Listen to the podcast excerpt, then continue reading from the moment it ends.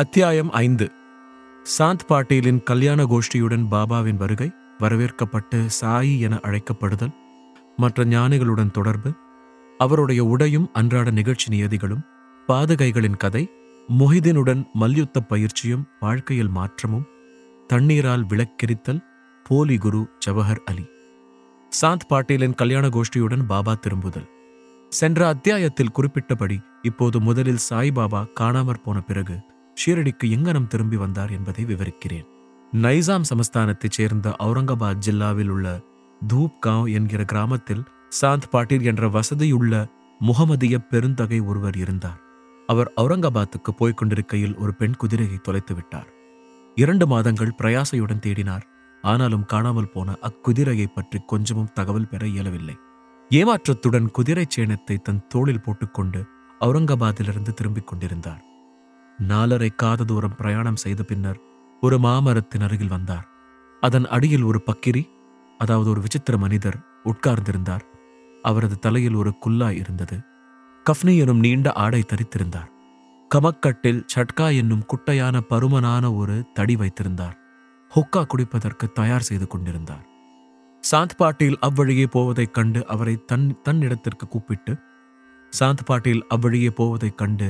அவரை தன்னிடத்திற்கு கூப்பிட்டு புகைப்பிடிக்கவும் கொஞ்சம் ஓய்வெடுத்துக் கொள்ளவும் சொன்னார்.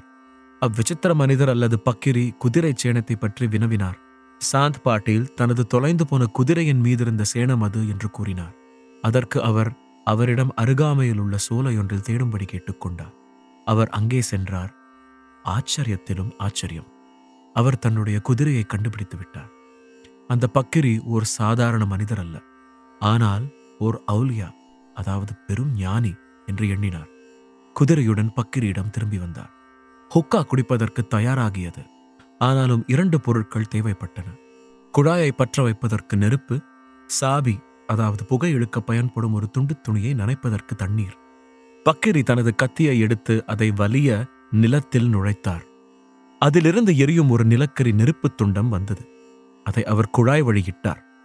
பிறகு தமது சட்காவை தரையில் அடித்தார். அவ்விடத்திலிருந்து நீர் கசியத் தொடங்கியது. சாபி நனைக்கப்பட்டு பிறகு பிழியப்பட்டு குழாயில் சுற்றப்பட்டது. இங்கனம் எல்லாம் முடிந்த பின்னர் பக்கிரி ஹுக்கா குடித்துவிட்டு சாந்த் பாட்டீலுக்கும் புகைக்க கொடுத்தார். இவற்றையெல்லாம் கண்ணுற்ற சாந்த் பாட்டீல் வியப்புற்றார். பின்பு அவரை தனது வீட்டிற்கு அழைத்து தனது விருந்தோம்பலை ஏற்றுக்கொள்ளும்படி சொன்னார்.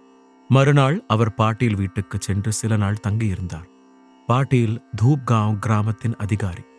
அவருடைய மனைவியின் சகோதரரது புதல்வன் கல்யாணம் செய்யப்படவிருந்தான். ஷீரடியிலிருந்து மணப்பெண் தேர்ந்தெடுக்கப்பட்டிருந்தாள். எனவே ஷீரடிக்கு புறப்படுவதற்கு பாட்டீல் ஆயத்தங்கள் செய்ய துவங்கினார். பக்கிரியும் கல்யாண கோஷ்டியுடன் கூட வந்தார். கல்யாணமும் எவ்வித சிரமமும் இன்றி முடிவடைந்து கோஷ்டியும் தூப்காவனிற்கு திரும்பியது. ஆனால் பக்கிரி மாத்திரம் ஷீரடியிலேயே இருந்தார். பின்னர் அங்கேயே நிரந்தரமாக தங்கினார். சாய் என்னும் பெயரை பக்கிரி எப்படி அடைந்தார்? கல்யாண கோஷ்டி ஷீரடியை அடைந்ததும் கண்டோபா கோவிலுக்கு அருகிலுள்ள ஓர் ஆலமரத்தடியில் வந்து தங்கினர். கண்டோபா கோவிலின் பரந்த வெளியில் வண்டிகள் அவிழ்த்து விடப்பட்டன. கோஷ்டியில் உள்ளவர்கள் எல்லாம் ஒவ்வொருவராக இறங்கினர். பக்கிரியும் கீழே இறங்கினார். இளம் பக்கிரி இறங்கிக் கொண்டிருப்பதை பகத் மஹால்சாபதி கண்ணுற்றார். உடனே யா சாயி, சாயி வர வேண்டும் என்று கூவினார். அதிலிருந்து மற்றவர்களும் அவரை சாய் என்று அழைத்தார்கள். அதிலிருந்து அவர் சாய் பாபா என்னும் பெயரால் அறியப்பட்டார். மற்ற ஞானிகளுடன் தொடர்பு. சாய்பாபா மசூதியில் தங்கத் துவங்கினார். தேவிதாஸ் என்ற ஒரு ஞானி பாபா வருவதற்கு பல ஆண்டுகளுக்கு முன்பே ஷீரடியில் தங்கியிருந்தார். பாபா அவர் தம் நட்பை விரும்பினார். அவருடன் மாருதி கோவிலிலும் சாவடியிலும் தங்கியிருந்தார். சில சமயங்களில் தனியாகவும் இருந்தார். பிறகு ஜானகிதாஸ் என்ற மற்றொரு ஞானியும் வந்தார். பாபா அவருடன் பேசிக்கொண்டிருப்பதிலேயே பெரும்பாலான நேரத்தை கழித்தார். அன்றி ஜானகிதாஸ் பாபா தங்கியிருந்த இடத்திற்கு செல்வார். அங்கனமே புன்தாம்பேயின் இன்று இல்லறத்திலிருந்த வைசிய ஞானியான கங்கா கீர் எப்போதும் ஷீரடிக்கு வந்தார். சாய்பாபா தம் 2 கைகளாலும் தண்ணீர் குடத்தை தோட்டத்திற்கு நீர் பாய்ச்சுவதற்காக எடுத்துச் சென்றபோது முதன்முதலாக அவரை கண்ட கங்கா கீர் ஆச்சரியப்பட்டு வியந்து கூறியதாவது: ஷீரடி ஆசீர்வதிக்கப்பட்டது. அது விலை மதிக்க முடியாத வைரத்தை பெற்றிருக்கிறது. இம்மனிதர் இன்று தண்ணீர் சுமந்து கொண்டிருக்கிறார். ஆனாலும் அவர் சாதாரண மனிதர் அல்ல. இந்நிலம், அதாவது ஷீரடி, அதிர்ஷ்டமும் புண்ணியமும் உடையதாதலின் அஃது ஓர் வைரத்தை பெற்றது. அங்கனமே ஏவலா மடத்தைச் சேர்ந்த ஆனந்த்நாத் என்பவர் புகழ்பெற்ற ஞானியும் அக்கல்கோட் மகாராஜின் சீடரும் ஆவார். அவர் ஷிரடி மக்கள் சிலருடன் ஷீரடிக்கு வந்திருந்தார். அவர் சாய்பாபாவை தன்முன் கண்டபோது வெளிப்படையாக பின்வருமாறு கூறினார். இது உண்மையில் விலைமதிக்க முடியாத இரத்தினமாகும். அவர் ஒரு சாதாரண மனிதர் போன்று தோன்றினாலும் அவர் ஒரு சாதாரண கல் அல்ல, ஓர் வைரக்கல். கூடிய விரைவில் நீங்கள் இதை உணர்வீர்கள். இதை கூறிய பின்னர் அவர் ஏவலாவுக்கு திரும்பிவிட்டார். இது சாய்பாபா இளைஞனாய் இருக்கும்போது சொல்லப்பட்டது. பாபாவின் உடையும் அன்றாட நிகழ்ச்சி நியதியும். சாய்பாபா இளம் பருவத்தில் தமது தலையில் முடி வளர்த்தார்.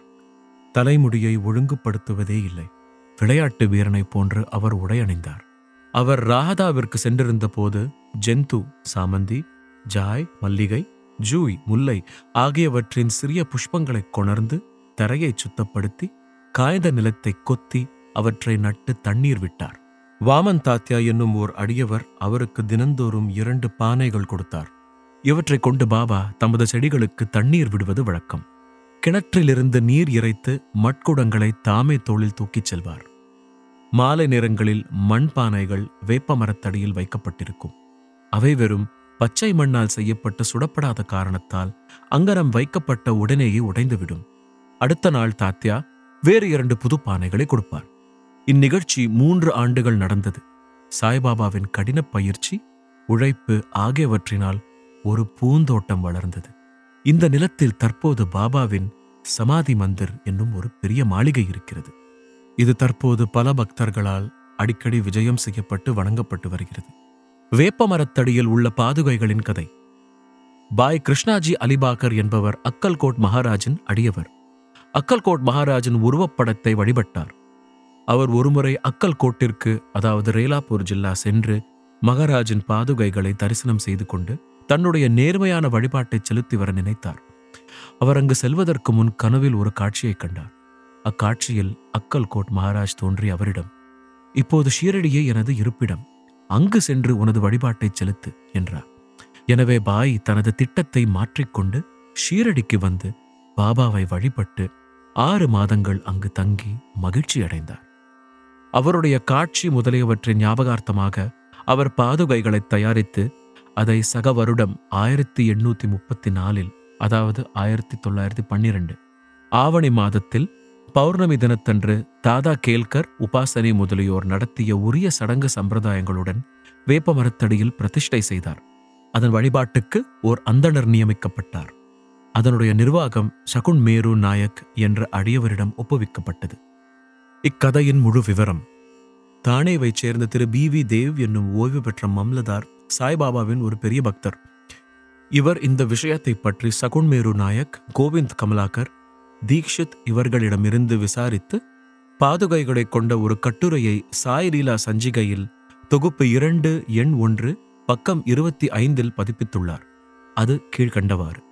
சக வருடம் 1834, அதாவது 1912 பம்பாயைச் சேர்ந்த டாக்டர் ராம்ராவ் கொத்தாரி ஒருமுறை ஷீரடிக்கு பாபாவின் தரிசனத்துக்கு வந்தார். அவரது கம்பவுண்டரும் அவரது நண்பர் பாய் கிருஷ்ணாஜி அலிபாகரும் அவருடன் வந்தார்கள். கம்பவுண்டரும் பாயும் சகுன்மேரு நாயக்குடனும் கோவிந்த் கமலாக்கர் தீக்ஷித்துடனும் நெருங்கிய நண்பர்களானார்கள். சில விஷயங்களை பற்றி இவர்கள் பேசிக் கொண்டிருக்கையில் ஷீரடிக்கு சாய்பாபா முதல் விஜயம் செய்தது, புனித வேப்ப மரத்தடியில் அமர்ந்திருந்தது, இவ்வுண்மைகளின் ஞாபகார்த்தம் ஒன்று இருக்க வேண்டும் என்று நினைத்தார்கள். பாபாவின் பாதுகைகளை பிரதிஷ்டை செய்வதற்கு எண்ணி அவற்றை சாதாரண கல்லில் செய்வதற்கு இருந்தன. அப்போது பாயின் நண்பரான கம்பவுண்டர் தனது எஜமானரான டாக்டர் ராமாராவ் கொத்தாரியிடம் இதை தெரிவித்தால் அருமையான பாதுகைகளை அவர் வடிவமைப்பார் என்று யோசனை கூறினார். அனைவரும் இந்த யோசனையை விரும்பினர். டாக்டர் கொத்தாரியிடமும் இதை பற்றி தெரிவித்தனர். அவரும் ஷீரடிக்கு வந்து பாதுகைகளின் திட்டத்தை வரைந்தார். கண்டோபா கோவிலில் உள்ள உபாசினி மகாராஜிடம் அவர் சென்று தனது திட்டத்தை காண்பித்தார். உபாசினி அதில் பல முன்னேற்ற திருத்தங்களை செய்து தாமரை புஷ்பங்கள், சங்கு, சக்கரம், மனிதன் முதலியவற்றை வரைந்து வேப்ப மரத்தின் உயர்வை பற்றியும் பாபாவின் யோக சக்தியை பற்றியும் உள்ள பின்வரும் ஸ்லோகத்தை அதில் பொறிக்கலாம் என்றும் யோசனை கூறினார். அந்த ஸ்லோகம் பின்வருமாறு: சதா நிம்ப விருக்ஷஸ்ய மூலாதிவாசாதஹ சுதாஸ்திராவிணம் திக்தமப்ய பிரியம் தமஹம் தரும் கல்ப விருக்ஷாதிகம் சாதன்யந்தம் நமாமீஸ்வரம் சத்குரும் சாய்நாதம். உபாசினியின் யோசனைகள் ஏற்றுக்கொள்ளப்பட்டு நிறைவேற்றப்பட்டன. பாதுகைகள் பம்பாயில் செய்யப்பட்டு ஷீரடிக்கு கம்பவுண்டர் மூலம் அனுப்பப்பட்டன. பாபா அவற்றை ஆவணி மாத பௌர்ணமி தினத்தன்று பிரதிஷ்டை செய்ய வேண்டும் என்று சொன்னார். அத்தினத்தன்று காலை 11 மணிக்கு பாதுகைகளை கண்டோபா கோவிலில் இருந்து துவாரகாமாய் மசூதிக்கு ஜி கே தீக்ஷித் ஊர்வலமாக தனது தலையில் எடுத்து வந்தார். பாபா அப்பாதுகைகளை தொட்டு இவைகள் பிரபுவின் பாதங்கள் என்றும் அவற்றை வேப்பமரத்தடியில் பிரதிஷ்டை செய்யும்படியும் கூறினார்.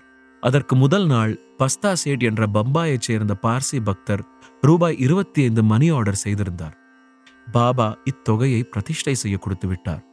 பிரதிஷ்டையின் மொத்த செலவு ரூபாய் 100 ஆகியது. அதில் ரூபாய் 75 நன்கொடைகளினால் சேர்க்கப்பட்டது. முதல் 5 ஆண்டுகள் ஜி கே தீக்ஷித் அவர்களால் பாதுகைகள் வழிபாடு செய்யப்பட்டது. பின்னர் இவ்வழிபாடு ஜக்கடியை சேர்ந்த லக்ஷ்மண் காகேஸ்வரால் செய்யப்பட்டது. முதல் 5 ஆண்டுகளில் டாக்டர் கொத்தாரி விளக்கேற்றுவதற்காக மாதம் ரூபாய் 2 அனுப்பி வைத்தார். பாதுகைகளை சுற்றி போட வேலியும் அனுப்பினார். ஸ்டேஷனிலிருந்து அவ்வேலியை ஷீரடிக்கு கொண்டு வரும் செலவும் கூரையும் சகுன்மேரு நாயக்கினால் கொடுக்கப்பட்டது. தற்போது ஜாக்கடி அதாவது நானா பூஜாரி வழிபாட்டை செய்கிறார். சகுன்மேரு நாயக் நெய்வேத்தியம், மாலை விளக்கேற்றுதல் முதலியவைகளை செய்கிறார். பாய் கிருஷ்ணாஜி என்பவர் முதலில் அக்கல்கோட் மகாராஜின் அடியவராவார். சக வருடம் 1834இல் பாதுகைகள் பிரதிஷ்டை செய்யப்படும் சமயத்தில் அக்கல்கோட் போகும் வழியில் ஷீரடிக்கு வந்தார். பாபாவின் தரிசனம் ஆன பிறகு அக்கல்கோட்டிற்கு போக விரும்பி பாபாவின் அனுமதியை இதற்காக வேண்டினார். பாபா அவரிடம், அக்கல்கோட்டில் என்ன இருக்கிறது?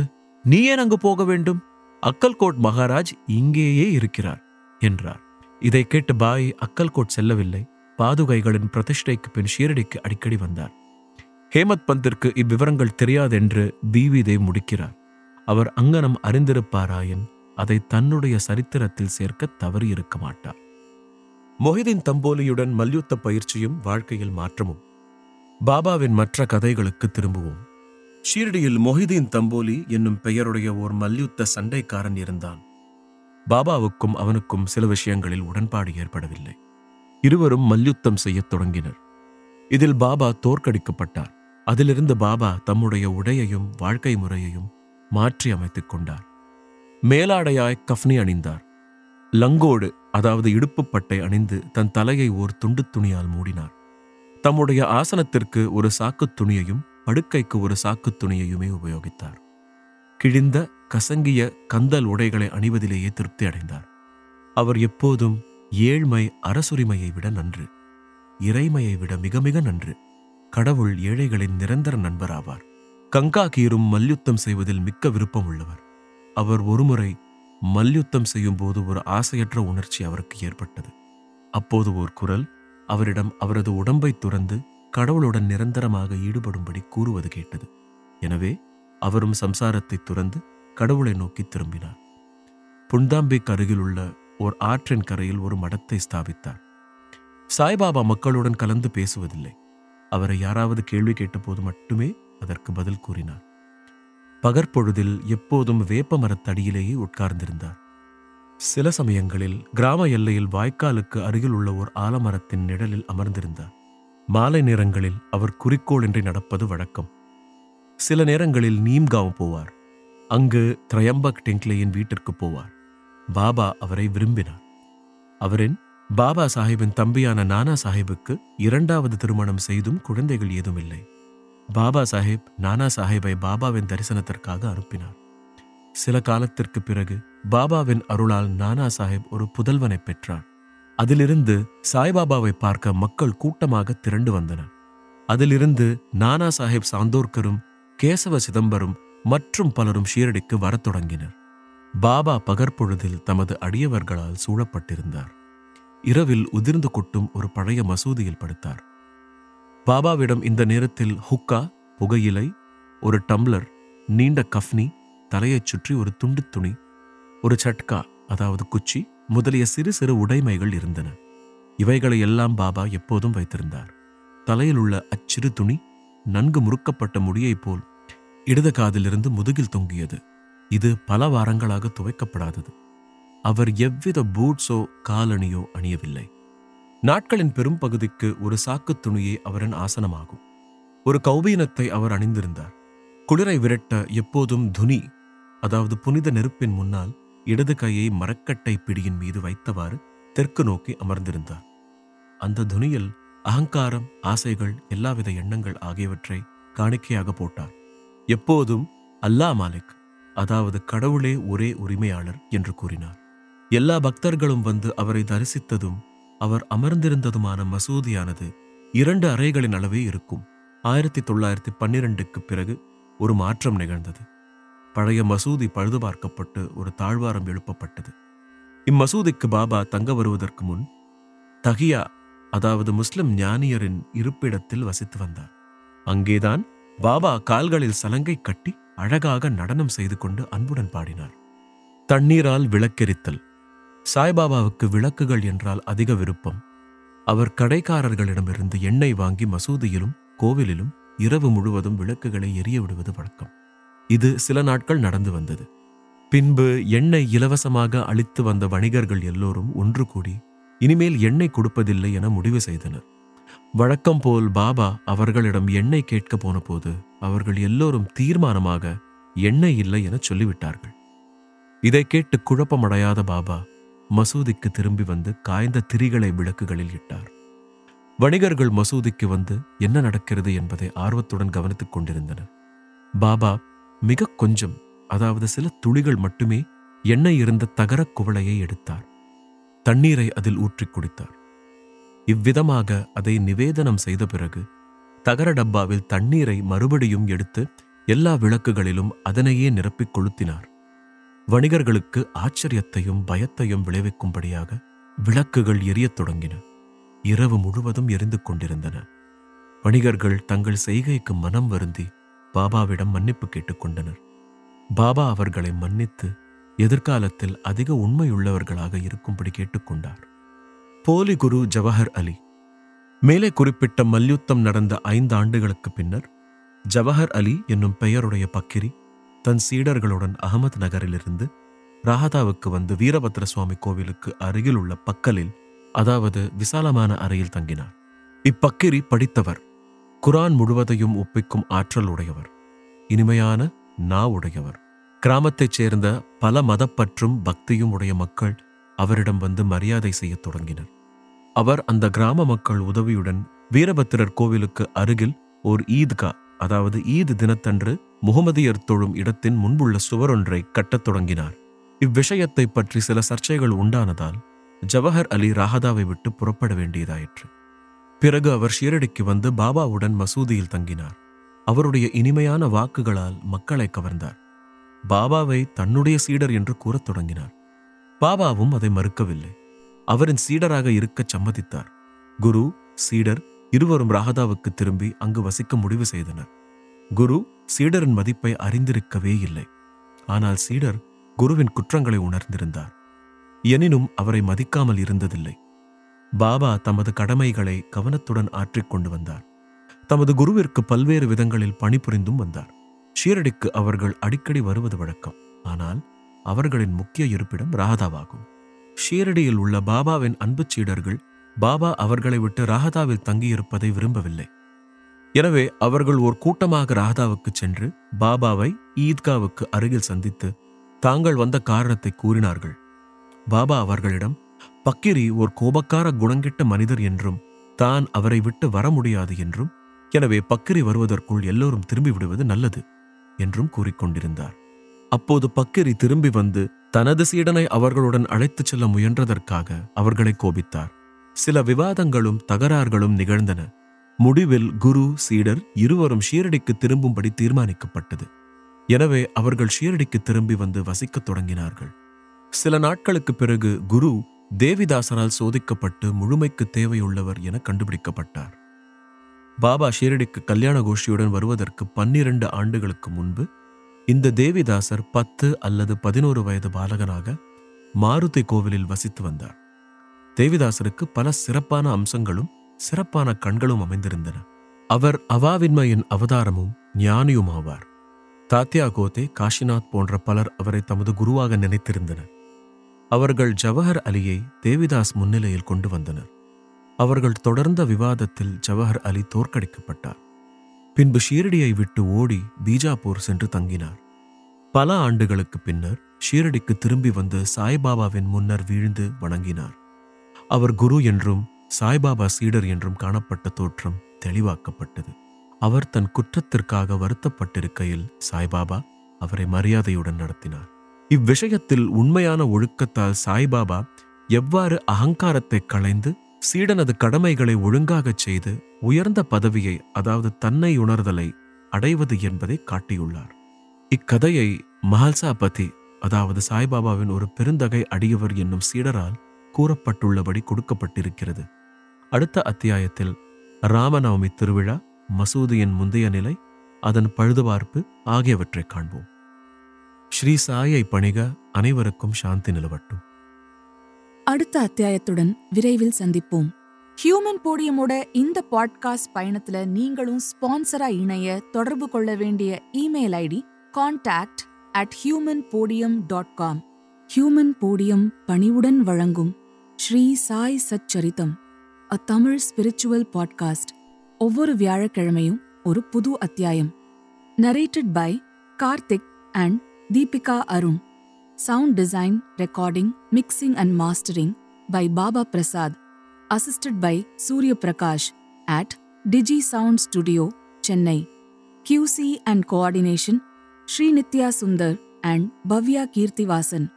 Executive Producer, Deepika Arun. Produced by Human Podium. This podcast presents Shri Sai Satcharita, a sacred text of the Shri Sai Baba Sansthan Trust intended for spiritual reflection and inspiration. We approach this material with respect and reverence, recognizing its cultural and spiritual significance. Listeners are encouraged to explore diverse perspectives and consult authorized sources for deeper guidance. Text copyright belongs to the Shri Sai Baba Sansthan Trust. By listening, you acknowledge the above and engage with the material responsibly.